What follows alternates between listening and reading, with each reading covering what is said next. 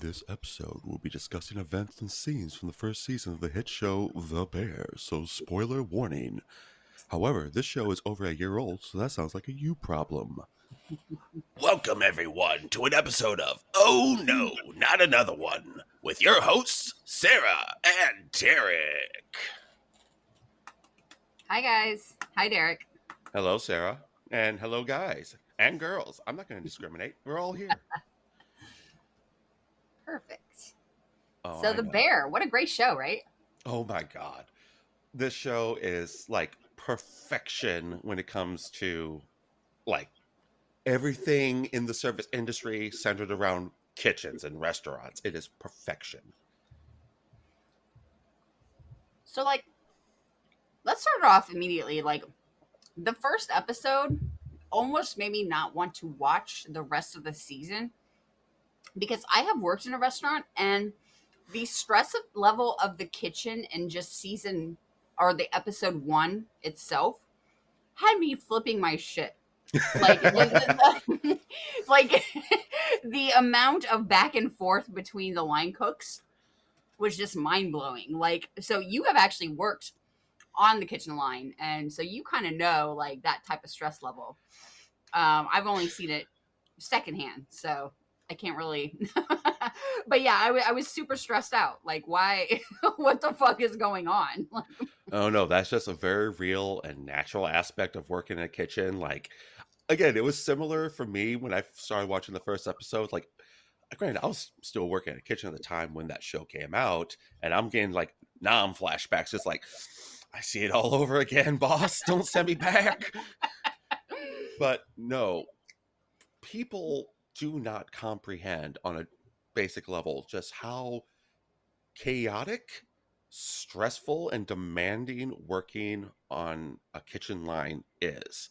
Like, sure, there's different type of stressors for all different types of work. Like, if you're working purely service industry where you have to deal with customers, like retail, that has its own type of stress. If you're doing your uh, blue collar like construction work jobs or outdoor style jobs they have their own stress but the type of stress you deal in a kitchen is unimaginable because you're always on the clock for every single order and it does not stop until you clock out like it is a constant grind of holy fuck i can murder people so interesting. So when I worked at IHOP, I remember like I actually got in good with the line cooks because I I was like I see that level of stress, and it. it it was just one of those things where like yeah i need these guys on my side so it got to the point where um they liked me so much that i would like they would make me whatever the fuck i wanted which is kind of nice i'm like yeah yeah, make me a giant pancake, a chocolate chip pancake. I want that right now. and they were like, yeah, we got you. We got you. We got you. So, um, but yeah, like I, I knew that there were certain waitresses that they didn't get along with. And I kind of felt that tension. I, I yeah, I was just like, oh shit. Yeah, you don't want to piss these guys off. If they walk off, we're fucked. No, that's a very real thing. Uh, again, I've worked in three different like restaurants, and all three of these were like different. I'll guess I would say tiers or atmospheres of kitchen levels, and it is very common that we will have our favorites like waitresses and hostesses. Like we love these people. We will protect these angels and darlings with our lives. And then we have the others that is like you're a piece of shit. All you do is give us um, modified dishes. You always make outrageous demands. You always put the fall on us for your mistakes. We don't like you. So your tips will suffer because you piss us off. Whereas you, oh, you beautiful angel. Oh, you forgot to put this order in. You need a rush in five minutes. Oh, it's okay. It's okay. You know what? Mistakes happen. We got you. We mm. got you. You would you like some mozzarella sticks while you're waiting and everything? I got you, girl. You're good. You're good. Hey, awesome. hey, you over there, put in another modified order. Fuck off, all right? Don't have time for your shit. No, no, I'm not yelling at you, hon. We're good. We're good. You are awesome. Hands, hands. yeah so i i like that yeah i mean because it, it is a hard job. It's a tough job um and we see that immediately from the jump with Carmen trying to so backstory his brother Michael passes away uh, suicide and um, so he is left with this restaurant to deal with the beef restaurant. And it's it's very stressful on Carmen. And I know one of my one of my main questions with season 1 was like you know why does Carmen feel the need to keep this restaurant open? Like he was like this fine dining chef.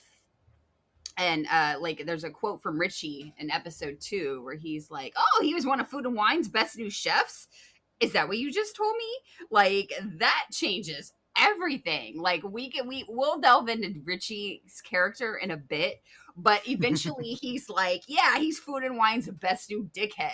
Awesome. Like you know like richie is his own character you know? But yeah like why why would carmen leave such a prestigious role where he has like a James Beard award? And he's taking over this like hole in the wall almost Chicago restaurant for his brother.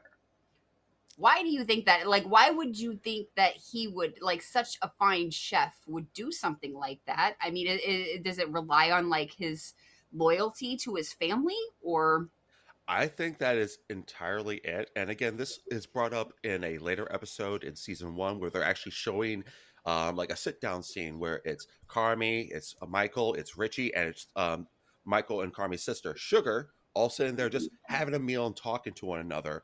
And Carmy and Michael did have a very close relationship to each other. Like Michael was a big old, he was the older brother, and he was not the inspiration for Carmy's love for cooking, or at least his desire to cook, but he was definitely a part of that foundation. And the fact that the um it, the Chicago Beef Restaurant was a family, like it was a family business. It was something that their father had, and it's been passed down from generation to generation. And Michael took over that so that Carmy then could go to culinary school and learn all the tricks of the trade and become this prestigious chef.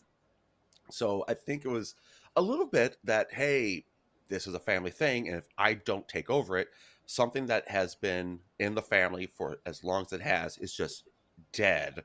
So he because takes that burden upon himself. It's not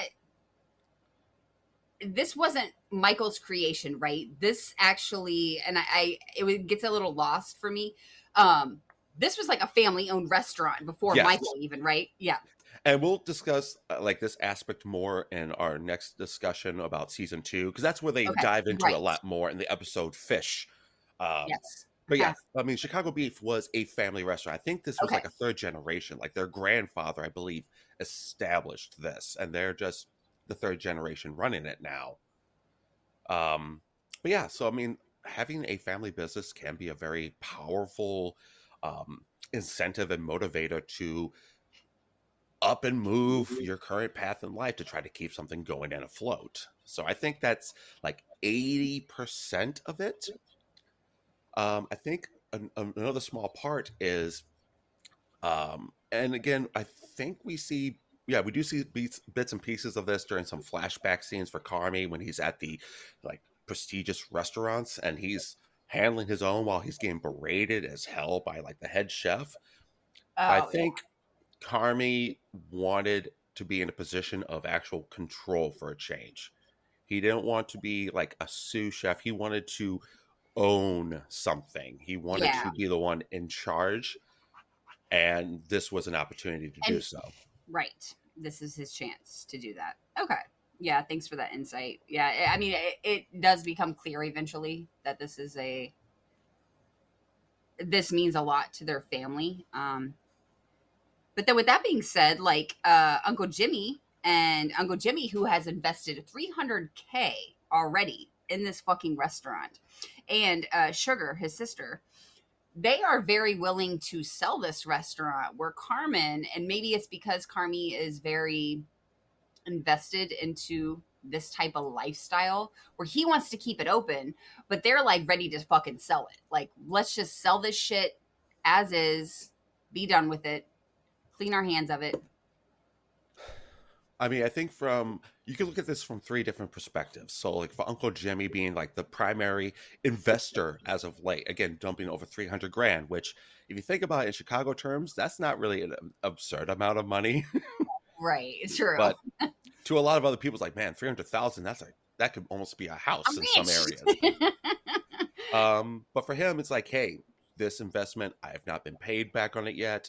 Let's sell it so I can get some of my money back, and we can move on with this. Uh, for Sugar, it was more. I think for her, it was more of a personal sort of things. Like, hey, Right. this has been the family for years, but Michael or my brother killed himself, likely from the stress of this job. Carmi, who is now running this thing, is like stressed out of his mind, and she might want the restaurant to end for the self preservation of what family she still has. Whereas Carmi, he wants to keep the restaurant going because this is all he knows. Right. Um, and also, you can look at it from a fourth aspect, and this is something completely out of control of these three characters. But this show does take place um, following the 2020 pandemic of COVID, and how a Right, number of restaurants during that time got shut down because of all the different um, medical regulations where dine-in is not possible, takeout only. You had very limited seating because you had to have the six-foot rule. So many restaurants crumbled during that time Yeah, and it could be a matter of hey this business right here could easily crumble the same way why not sell it while there's still something worth selling rather than it just foreclosing and we get nothing out of it That's an excellent point. Yeah. I didn't even think about that, but yeah, that that that is a good point. Um I know a lot of restaurants around here closed in Cincinnati and it, it was just heartbreaking, you know, to see that.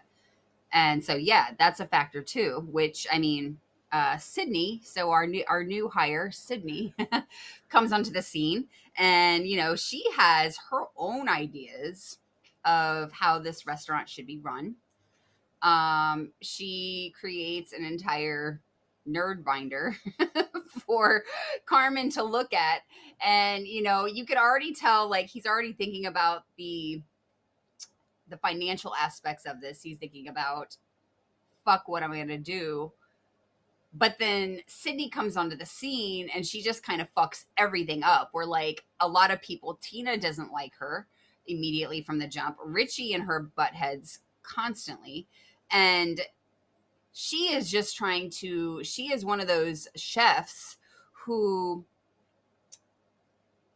is basically just focused on cooking like she wants to make this the best restaurant possible so she gives carmen this binder of ideas to better the restaurant eventually in season one he reads it he looks through it and I think he's kind of intrigued with Sydney. I think I think he likes where she's going because he might remind him of her. I like they they kind of are similar in that aspect of being a chef and you know going through because Sydney had actual culinary experience, right? She Yes. just got out of yeah, she just got out of culinary school. So yeah, like I don't know what your thoughts are on that. Like with Sydney coming onto the scene, newbie, but is she new because she kind of knows what the fuck she's doing? so i think we're going to be um uh, so as you said right there sydney is actually uh cla- is actually trained culinary school fresh out so she as you said distinctly she is a chef which is also what carmi is he is a chef. These are people that um, know all the techniques they know all the terminology they know how to do flavor profiling and everything in the science of preparing food and that's what makes them chefs whereas everyone else within the chicago beef were cooks. They are people that know how to make food how to follow a recipe and they were cooks. And when you have sydney coming in with her dreams of grandeur and again she's looking at carmi because again from the very beginning she is admiring carmi. She knows who the hell he is. She knows of his past accomplishments and that's why she feels i guess so comfortable coming forward like hey why don't we do this and this and this i mean you've done this sort of stuff before it should be an, a smooth enough transition because you're familiar with it but carmi's looking at it from the perspective of a business owner now that is great in debt going like girl I had to sell a bunch of my jeans just to afford beef for today. You think I can afford these lasting changes? There's a time and a place. This is neither. so Derek, you bring up an inter- interesting point that um, chef versus cook. So yes, I see your point on that. But then Carmen comes in and immediately starts calling everyone chef. So it's like he wants that respect, right? Is that how you would see that? Like he he wants them to realize their potential in a way. Like Tina even laughs at him, like, "Ha, chef! like, what are you, what are you doing?" I mean, again, that is kind of a uh, a cultural sort of thing within uh, your, I guess, your higher tier kitchens where everyone is chef. It's, your responses are short and succinct, like "heard chef," "yes chef." yes. Communication is small. You only say what needs to be said, but chef is always emphasized as a sign of respect of your status. It doesn't matter if whether you're the sous chef or if you're just doing like you're literally doing mm. nothing but chopping lettuce for the produce and salads. You're a chef. Your job is important because if any cog within this entire clockwork starts to fail, the whole thing jams up. Yeah. So, regardless of your position, you're a chef and you are necessary for this to run smoothly. I like that. I like that a lot. Okay. And I think this was in season one. Yeah, when they were doing the flashback, I already mentioned this between Carmy, Richie, Michael, and Sugar, where Michael is just, he's making food. And I think this is probably the biggest distinction between a cook and a chef because um, Carmy's older brother, Michael, the one who formerly owned the restaurant, he was a cook.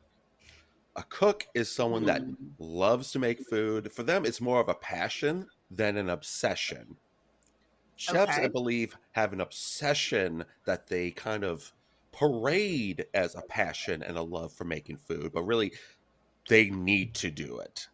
There is not That's much love behind it anymore. Whereas cooks, hey, is this meal gonna look absolutely great? Am I precise with the measurements of the spices? No, I I measure with my heart. I I sprinkle the the salt and the garlic on it until my ancestors tell me that's enough. Cooks I will love make meals that will taste phenomenal, but presentation wise, you know, it might look like slop, but the second it hits your mouth, mm, angelic choirs will sing. Whereas a chef will make a presentation where you're like, man, that's some Bob Ross shit on that plate right there. That is amazing. love it.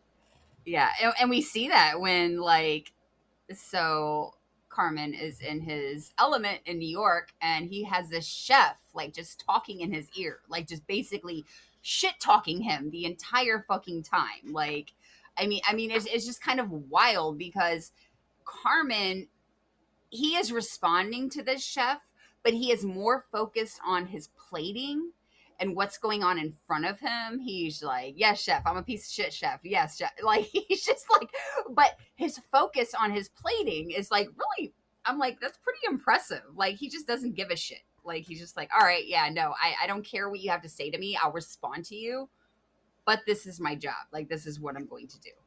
So, when it comes to, again, not always to that level, but the amount of shit talking and belittling and insulting that takes place within a kitchen. And this is for both top tier and your freaking like dive bar kitchen where it's like two people working together.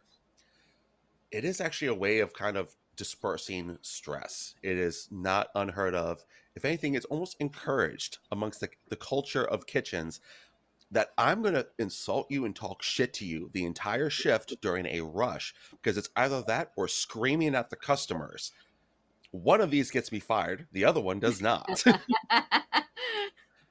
and I've had this experience in every single restaurant job I've had, not just from my point, but from everyone else, where again, it's just a lot of berating, insulting each other, calling each other bad nicknames.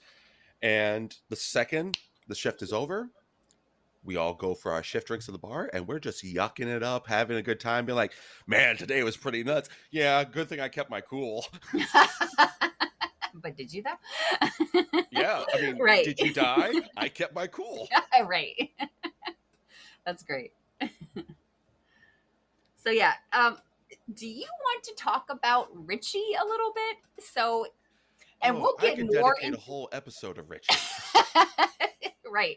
So Richie, all right, we'll get into Richie season two later because that's Mhm. where it kind of really his character really comes full term. But this is the type of character where you want to fucking hate him. I mean, he is just a downright dick. I mean, from the start. I mean, they even have a health inspector come in, and he's just a dick to everyone. And he doesn't he doesn't seem to respect Carmen. Um, he's yelling at Sydney all the time, you know. But then we see. I remember re rewatching this for this episode in particular, and he, you kind of see a softer side when he's talking to his daughter you see a little softer side of Richie. And I kind of appreciated that because that's a little foreshadowing, I feel, for what we're going to talk about in our next episode.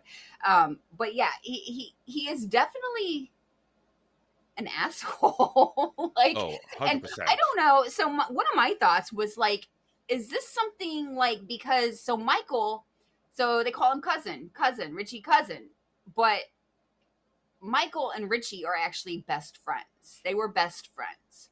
So with the loss of Michael, and now Carmen's on the scene, do you think Richie feels displaced? Like maybe I should have run this shit, but now Carmen's stepping in, even though I respect and love Carmen and I love their family. Like, why wasn't it me? Like, he, he just seems very bitter. You know what I mean? He just seems very fucking bitter. I mean, this was an argument that was brought up, I think, right before the health inspector actually showed up. And I think that was like episode Yeah. Uh, but yeah, they're going back and forth. And Carmi goes, if Michael, if Michael trusts you this much, why didn't he leave the restaurant to you? Oh, And yes. my, and Richie was just, he was pissed, but he didn't have a good answer because yeah, he had been working at Chicago Beef. He understood the culture. Don't fuck up our atmosphere Yep. and he was a part of that machine and cog and while richie is a dick in a lot of interactions he does have such a powerful skill and it's shown when he's like trying to de-escalate situations whether it's with the uh the uh, chicago italian mobsters outside the restaurant Yep. I mean, he knows how to properly de-escalate or escalate situations, and yes. this is where you do need an asshole to handle these circumstances because they are stubborn and hard enough to appro- approach them appropriately. But he is fairly good with customers. He's a he's a he's the social butterfly. But the second Carmi comes in and takes the role that he felt should have been his, because he was the one that was there with Michael. He was Michael's best friend. He's been working that job. Carmi was off being all bougie with the fine restaurants. And oh, here's your $60 basket of um, we know it's peanut butter and jelly sandwich. Don't call it whatever you fuck you're calling it. But Carmi comes in, and at first, Carmi is trying to adapt to this change as well as he can. But I think it's more the um, introduction of Sydney that really fucked with Richie. Because Sydney Oh, shows yeah. up and she's like, hey, we should start doing this and this. And that's when Carmi starts doing those little slight shifts. Everyone calling each other chef, trying to work on, hey, this is your station. This is what you need to be working on specifically. Before that, I think Carmi was just in survival mode with everyone else. So no actual change was being enforced. But the second Sydney shows up, it starts communicating with um, Carmi at like chef level. This is where Richie really switches into pure asshole mode, and especially towards Sydney, because I think Richie feels he can handle Carmi because he's known him his whole life. But this new bitch, who the hell are you to fuck with my shit? Right. Right. Yeah. Um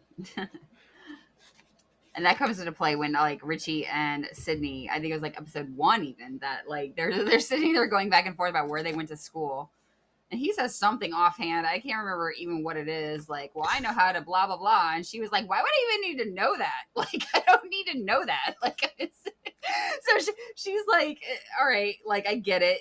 You think you have a bunch of skills that can translate into this business, but you know, I actually have a vision for this. And like later we see Sydney when she goes home, she's still in chef mode. Like Mhm. Carmen, like she's still in that mode. So she's like making notes at like 2 a.m. on so it's like really impressive, honestly. Like I, I get kind of like that sometimes with certain things. It's like so she's like making notes over like uh different even from different meals to make to how she's gonna better the beef restaurant. And it's impressive. It- she's really impressive character. yeah, Sydney, I like her a lot because she, I, I I want to put her as she's the. Ooh, this is actually a good idea. She's the Oh, recently graduated, still aspiring, idealistic, innocent person. Like the world is my oyster. I have saw this potential. I have. I know what I want to do, and I'm going out into the real world. And oh no, the real world is shit. Oh no, this is actually really difficult. Because she Yeah. is coming in with all this positive energy and aspirations and trying to especially talk to Carmi like, hey, we can start doing this and this and this and this. And Carmi's like, that's not how this can work right now. Like you have a lot of great plans. I will we will talk about this when it's okay to talk about. For right now, I just had to sell 30 pairs of jeans. I don't give a shit about this right that. now. yeah. I was like, what is he doing? Oh my god, he's selling clothes. like Yeah. Jesus. Like he only got what the 20 pounds that he needed, and he needed like I don't even know how much he needed, but I think Yeah, it it was was supposed to be like 200. yeah, right. it's just like, oh shit. He's Yeah. just like, all right, it's a make it work moment. And in season one, like you see the first moment where one of Sydney's aspirations when they finally start doing online ordering, and they have that Mhm. little uh, automated printer there to take on the orders. But as Carmi was feared, it's like, all right, as we try to implement new things, we need to make sure we double check every aspect of it. Any s- kind of oversight can completely mess our entire business. And the second that thing was turned on, they never turned had the thing off to taking orders prior to opening. So now they had like 70 to go orders needing to be made within the tw- next 20 minutes while taking in their usual business. right. And this is where everything is going to shit. Carmi now is into full, we have to do this as quickly as possible, blah, blah, blah. And Sydney is freaking out. And then Carmi just blows up on her, going, get the fuck off my line. yeah his his level of uh stress kill like there's certain moments where i wish he would have just spoke up like when he's trying to like get all his line cooks in order like let's get together let's talk this through and like richie's in the corner like telling a fucking story about something and he was like all right let's go like let let like let's listen to me please and they're like yeah yeah yeah just one minute and carmen's like looking at the time like we don't have time for your fucking story and then like there's another scene where and it kind of kills me because I feel this sometimes where like they have like music playing and the CD starts to skip. And Carmen, this is the one time where like the first time you see Carmen flip his shit. He's just like fix the sound. He was like, fix it, fix this shit now. Like he just flips his shit. Like it's just like so like he has his moments where he just like flips out over the smallest shit, but in the kitchen he's like, All right, I'll be patient with you. Like tell your fucking story. I'll wait. You know, but you can tell like it's just kind of burning in him. Like, oh God. yeah, the the situation where the music starts skipping and everything. Again, this is like an annoying tick that's just go, constantly going in the background. I think it's because he loses his shit at that because that is an aspect that is easily controllable. Whereas trying to deal with all the other cooks or chefs, as he's trying to call them, and try to get them to um, huddle around him and listen to his lead, I think he is grounded enough to understand like this is going to be a transition for everyone so he's trying to give him a little bit of grace and patience in this regard so that's why he's not flipping his shit out during these moments of disrespect Okay, that makes sense. but when it comes to a music skipping it's like am i the only one fucking hearing this it got me. It got me. Uh, but even the rest of the uh, cast within um, the Chicago Beef, I mean, they all fit all these different molds of people that you will encounter within your kitchen uh, experience. We already talked about Richie, who's kind of the asshole Yeah. slash social butterfly. Yeah, uh, do, you- do this is the pretty? Um, Hmm? Do you think? And you're probably about to talk about this, but like the the characters, do they fit?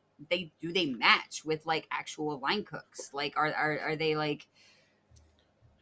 I mean, they do match with line cooks, but Yeah, these are just kind of like just people in general. Because again, Okay. line cooks, I mean, we're all just individuals with our own quirks and characteristics. But when you're working in a kitchen, you tend to attract certain ones more often than not. Uh, but yeah, Richie, he's a social butterfly. He's the person in like today's modern age. He'd be the guy with the Bluetooth stuff in his ear all the time. And while he's Mhm. working, he might be taking phone calls and be just chatting away while working on food. Like for him, interacting with people is more important, or he puts more effort and energy into the actual task at hand. Uh, Sydney is the again the aspiring. Oh, things can be done better. Uh, person that's always looking at the future. How can we make take what we're doing now and improve upon it? Disregarding, are we in a position to actually implement this? Carmy, the stress as fuck head chef. That's just fucking everywhere. Every head chef is stressed out of their goddamn mind. I would n- never want to take that position. Um, as you mentioned before, like Tina, who is someone else that was messing with Sydney when she first started joining in. Tina is very much like the old guard. She is a um, she is very uh, stalwart when it comes to how things have been running, how things have been done. Do not change how things are working because maybe I can't adapt to the change. Change is scary to me. Yes, right. and she fucks with Sydney just for the sake of just Oh, yeah. ego and pride. But when Sydney like shows up in season one and like helps Tina out, when Tina makes a mistake, Tina's like, "Okay, maybe I need to not be so immature." right. Yeah, I remember Tina's face. She's like, "Oh, you're not trying to fuck me over? Like I'm trying to fuck you over? Okay. All right, Um, you get a little respect for me too. um, there's Marcus, who is a character that Oh, I grew to love really fast. Oh yeah, he's kind of like Sydney, where he's like again kind of a dreamer, but he's more of the distracted type of person. He's the when you're working in a kitchen and whatnot, where you have like, hey, we have this going on, we have this going on. They're the ones in La La Land thinking about something else. And for Marcus, his um focus was into pastries, which yeah. he started reading all these different recipes and works from Carmy's note binder, and he's like, damn, this sounds kind of cool. Oh This yeah, he finds good. Carmen's uh, MoMA Yeah. uh, binder. Yeah, that's right. And he sees the James Beard Award, and yeah, he's like, "Oh shit!" Like, Yeah, because originally Marcus's job was just making the damn bread for the sandwiches. That's all it Right. was, and the occasional like cake Right. dessert. But he's like, hey, can I actually try to make these donuts? Can I try making all this other stuff? And he's actually he's he's intrigued. One, he has like a deep seated respect for Carmy. Again, seeing all the stuff he can do is like, no, our our boss is actually very legit, and I'm kind of curious if I can try to do this as well. And while that is amazing to try to do during like slow times or off hours, when he's especially in the one episode where oh the to-go order machine is fucking everything up and he's still over there fucking around with donuts and Carmy's like are you fucking serious right now i don't have time for your damn donuts i need my bread I love Marcus though. like, yeah, it's great. Like, he really wants to do better. He wa- he wants to learn a lot more. Um, and we'll talk about him a lot more in season two. But yeah, oh hell yeah yeah um yeah i appreciate marcus's drive like he has that drive still so yeah um good guy good guy there Oh, very good guy. And like the last kind of and this isn't always, but it's I've seen it often enough and I think it counts as well. But the character Fak, Fak, however you say it, the handyman, oh who is also Yeah. like a, a a childhood friend of both uh, Richie, Carmy, and Michael. Um, it is not uncommon for restaurants to have their handyman uh, someone that they know on a personal level. It's like, hey, they know how to do all this low level basic maintenance stuff. And they're paid in favors, they're paid in meals. And a lot of times also they're kind of the butt of everyone's jokes. Like they get burned and roasted a lot. Like Richie roasts back all the damn time.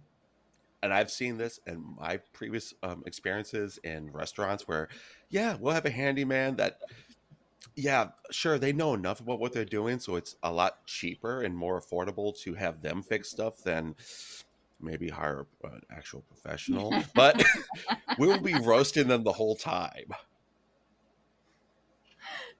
Yeah, his character cracks me up. He just doesn't really give a shit. But then, like, Carmen would yell at him. He's like, oh, okay. All right, sorry, chef. Back to work. Oh my god.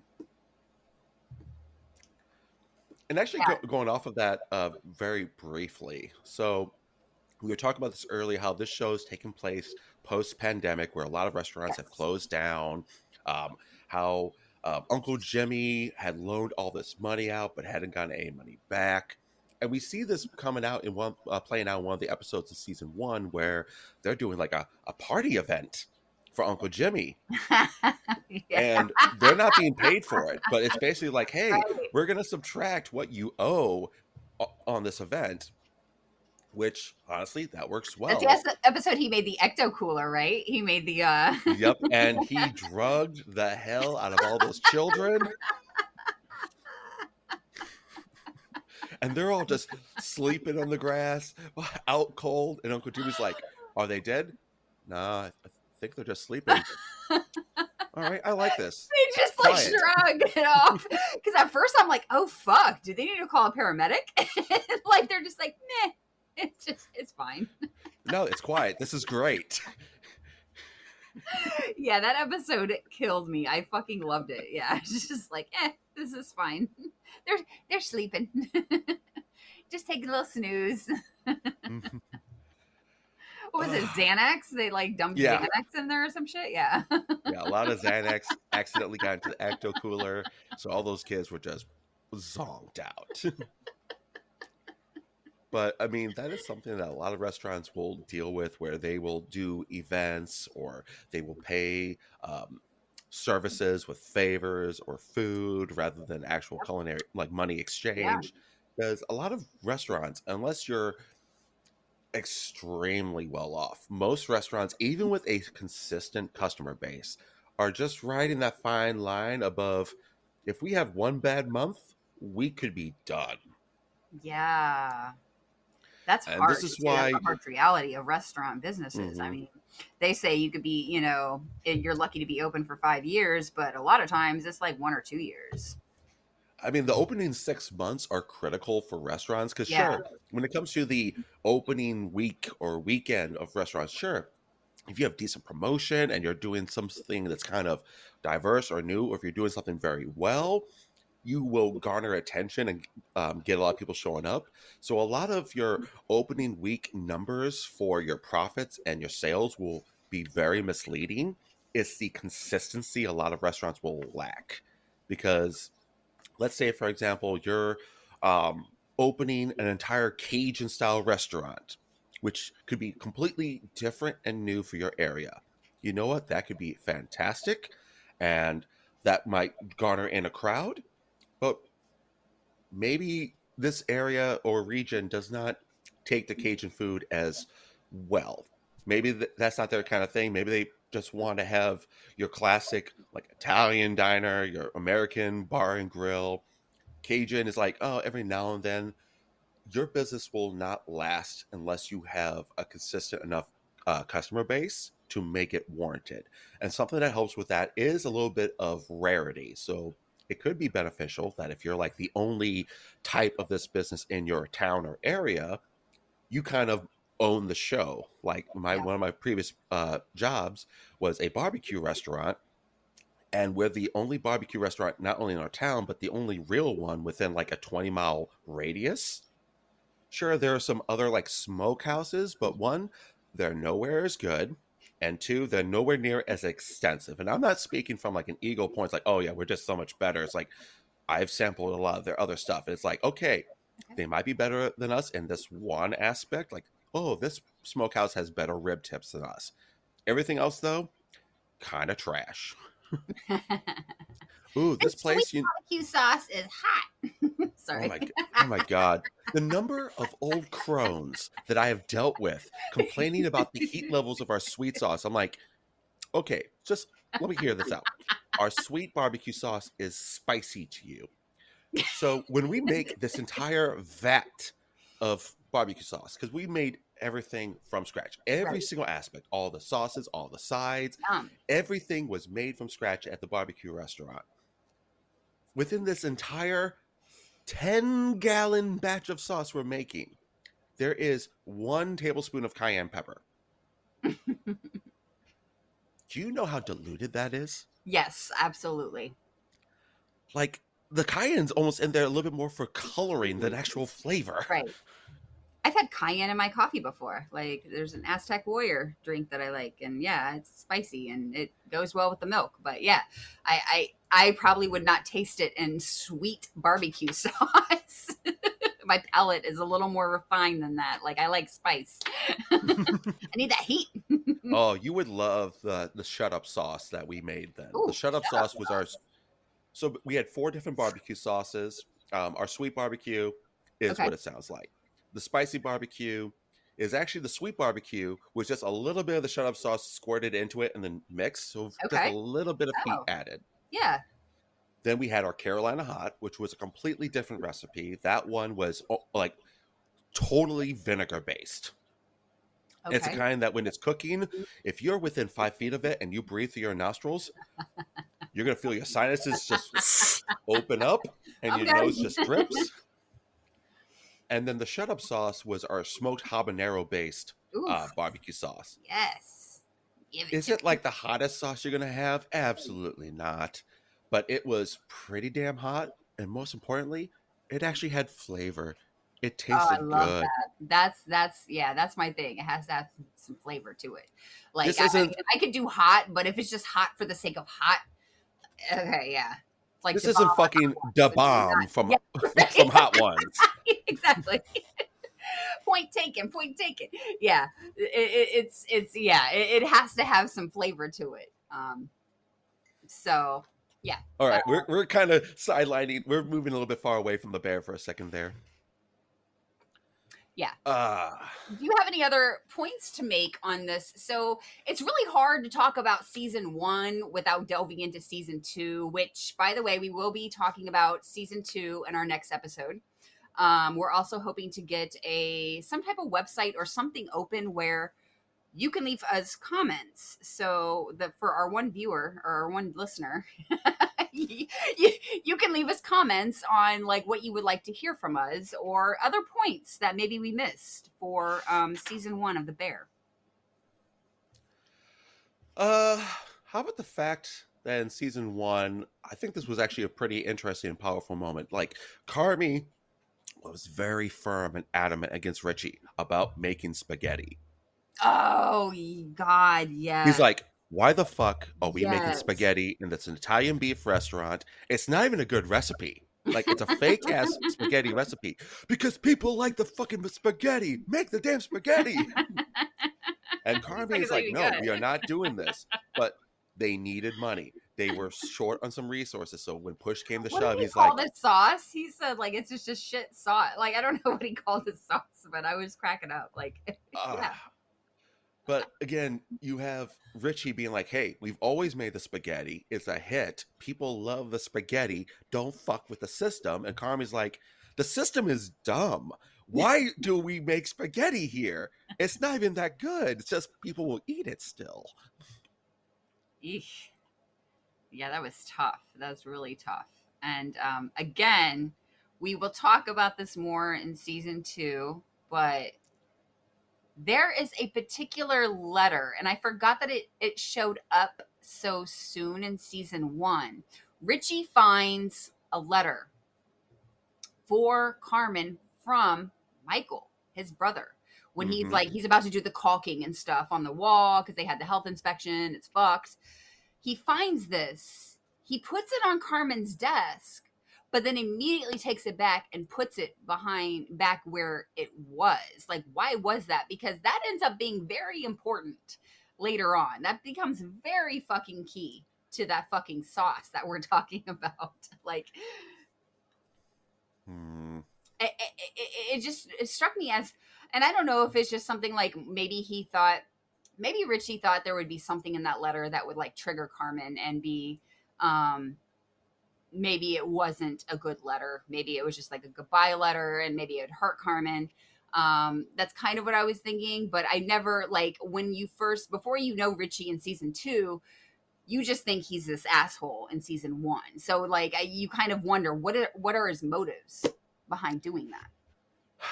I think it was actually a very I don't think it was a selfish like stance at all. I think it was very protective. Okay. Because sure, Richie and Carmen go back and forth and are aggressive with each other all the time. But even during like some of the flashback scenes and whatnot, that was always kind of like their MO in a way. It was always a little bit on the snippy side of things, but there was always like a true bond and love there because they grew up knowing each other. Richie was Michael's best friend. So Carmy, in Richie's eyes, that's why they always call each other cousin. They are family. Yeah. And family can and will be shitty to each other at times, but you're Mhm. still family unless, you know, truly toxic shit happens. That's a whole different episode and discussion. right. Yes. It's okay to. It's okay to. Yeah. So is Richie pissed off at Carmen a lot of the time with what he's doing? Absolutely. But does he still love the guy and not want him to hurt potentially over something Michael did? Also true. Yeah. So I think that's why he thought better of I should not put this on his desk. Because one, Carmen's gonna be like, Where did this come from? Who put this here? Who knows Mhm. about this? And also thinking, hmm, as you were kind of explaining, is this like a heartfelt like goodbye letter? Is this something that could really trigger and hurt Carmen? Yeah. And also looking like Carmen is also already triggered as hell right now. He's not in a good place. Right. Do I want to possibly stack on top of that? right. Now, if Carmen finds this on his own volition, well, that's that's out of my control. Right. Yes. So I think it was kind of actually more protective Okay. than anything else. It's kind of what I, how I saw it too, which is is good. Yeah, I, I didn't want to think that he was being that devious, especially since Michael is his best friend. You know, so he, I think, yeah, I think he was trying to protect the family and Carmen, and you know, hey, I'm not going to put this letter on top of all these fucking bills that you have going on, because kind of what he did, he was like, oh, nope, not going to do that. You know, so I, I think that was a that was a respectful moment for Richie. Um, that we kind of see. It might look devious to the outsider, but I, I yeah, I think his motives are pure. I think that actually was kind of one of the first scenes where we're actually gleaming into the character of Richie because, as you mentioned before, his interactions with his daughter. When Yeah. it comes to his family, he is gentle. He is caring and wants to be there for them. And this was another aspect of him looking after who he presumes to be his family. And it's probably also why he is as firm as he is about not changing how things are in the restaurant, because this is how his family has been running this business. And changing that feels like he's losing his family again. Ugh, that's so tough. It's such. A Let's end on a downer right there. I know, yeah. So everything's depressed, and Michael killed himself. Thank you for joining us for. Everything is awful. oh man. All yeah right. it- it was a great season like i really i really enjoyed it i'm glad i continued watching it um i can't wait for next episode because i know derek you are dying to talk about forks um season Oh two God. season two is going to be great and we will discuss that in our next episode I could do an entire podcast episode just about Right. Manja, baby. love it So good. So good. I love it. Yeah, it's, yeah. The, it, we'll, we'll dive more into that next time. Um, I hope everyone enjoyed themselves. If you definitely, if you have comments, reach out to either one of us. Um, yeah, this has been fun. This has been a lot of fun. I love um, chatting with you, especially since you worked on the chef line. Like you understand that type of mentality. So this was the perfect first episode for us to talk about our experiences and to talk about this great show. This is a great show. It They're up for really a lot good. of Emmys right now, so good for them. yes. All right. Thank you very much, everyone. You have a great day. We will see you next time on Oh no, not another one. Starring Sarah and Derek. That Won't Get Tiring Anytime Soon. Thanks, guys.